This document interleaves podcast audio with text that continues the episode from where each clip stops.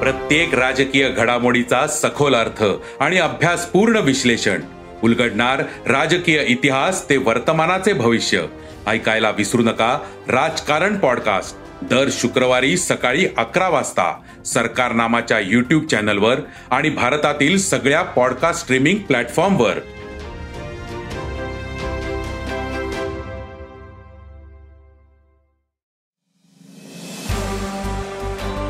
नमस्कार मी प्रसाद देशमुख अॅग्रोवनच्या शेत मार्केट पॉडकास्टमध्ये आपलं स्वागत.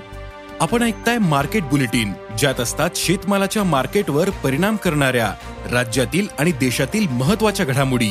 सगळ्यात आधी आजच्या ठळक घडामोडी. सोयाबीनच्या दरात सुधारणा. कापूस दर स्थिरावले. कांदा दरात काही प्रमाणात वाढ. ज्वारीच्या दरात नरमाई. आणि मागील हंगामात शेतीमाल बाजारात कडधान्याचे दर दबावत होते. मात्र यंदा कडधान्याचे दरही वाढताना दिसत आहेत कडधान्यातील तेजीचं नेतृत्व तूर करताना दिसते. तुरीचे दर तेजीत असल्यानं महागाई वाढत असल्याची ओरड सध्या केली जाते. पण शेतकऱ्यांचा विचार केला तर तुरीतील तेजी तेवढी फायदेशीर ठरताना दिसत नाही. मग शेतकऱ्यांसाठी तुरीचं गणित कसं आहे? सध्या तुरीला काय भाव मिळतोय? तुरीच्या दरातील तेजी किती दिवस टिकेल? पाहुयात शेतमार्केट पॉडकास्टच्या शेवटी. देशातील बाजारात सोयाबीन दरात सुधारणा पाहायला मिळाली. सोयाबीनचे दर आता प्रति क्विंटल पाच हजार ते पाच हजार पाचशे रुपयांच्या दरम्यान पोहोचले. सर्वच बाजारांमध्ये दर क्विंटल मागे जवळपास दोनशे रुपयांनी वाढले. तर आंतरराष्ट्रीय बाजारातील वायदेही सुधारले. आज सोयाबीनचे वायदे पंधरा पॉइंट तेवीस डॉलर प्रतिबुशेल्सवर होते. तर सोयाबीनचे वायदे प्रतिटन चारशे बासष्ट डॉलरवर स्थिर होते. देशातील बाजारात सोयाबीन दर सुधारण्यास अनुकूल स्थिती आहे. त्यामुळे येत्या काळात दर वाढतील आणि ते टिकून राहतील असा अंदाज सोयाबीन बाजारातील अभ्यासकांनी व्यक्त केला आहे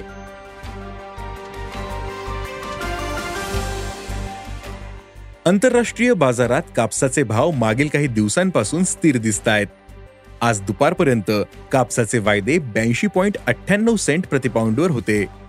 तर देशातील कापूस दरही काहीसे स्थिरावलेले दिसतात.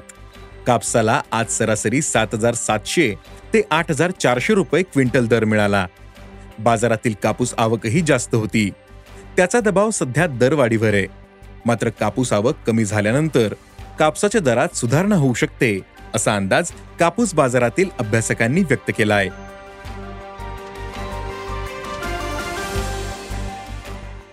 राज्यातील बाजारात मागील दोन दिवसांपासून कांदा दरात क्विंटल मागे शंभर ते दोनशे रुपयांची सुधारणा झाली आहे कांदा अनुदान योजनेचा लाभ मिळावा यासाठी बाजारात एकतीस मार्च पर्यंत कांदा अवकेचा दबाव वाढला होता.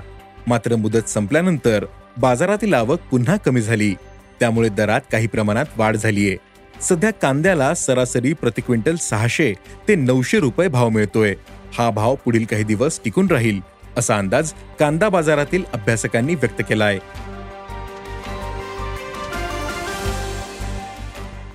राज्यातील बाजारात रब्बीतील ज्वारीची आवक सुरू झालीय.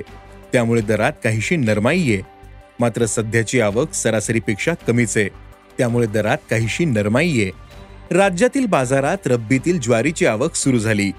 त्यामुळे दरात काहीशी नरमाई आहे मात्र सध्याची आवक सरासरीपेक्षा कमीच. आहे सध्या ज्वारीला प्रति क्विंटल सरासरी तीन हजार ते चार हजार रुपये दर मिळतोय. पुढील काही दिवस ही दर पातळी कायम राहू शकते. मात्र त्यानंतर दरात सुधारणा दिसेल असा अंदाज ज्वारी व्यापारी व्यक्त करतायत.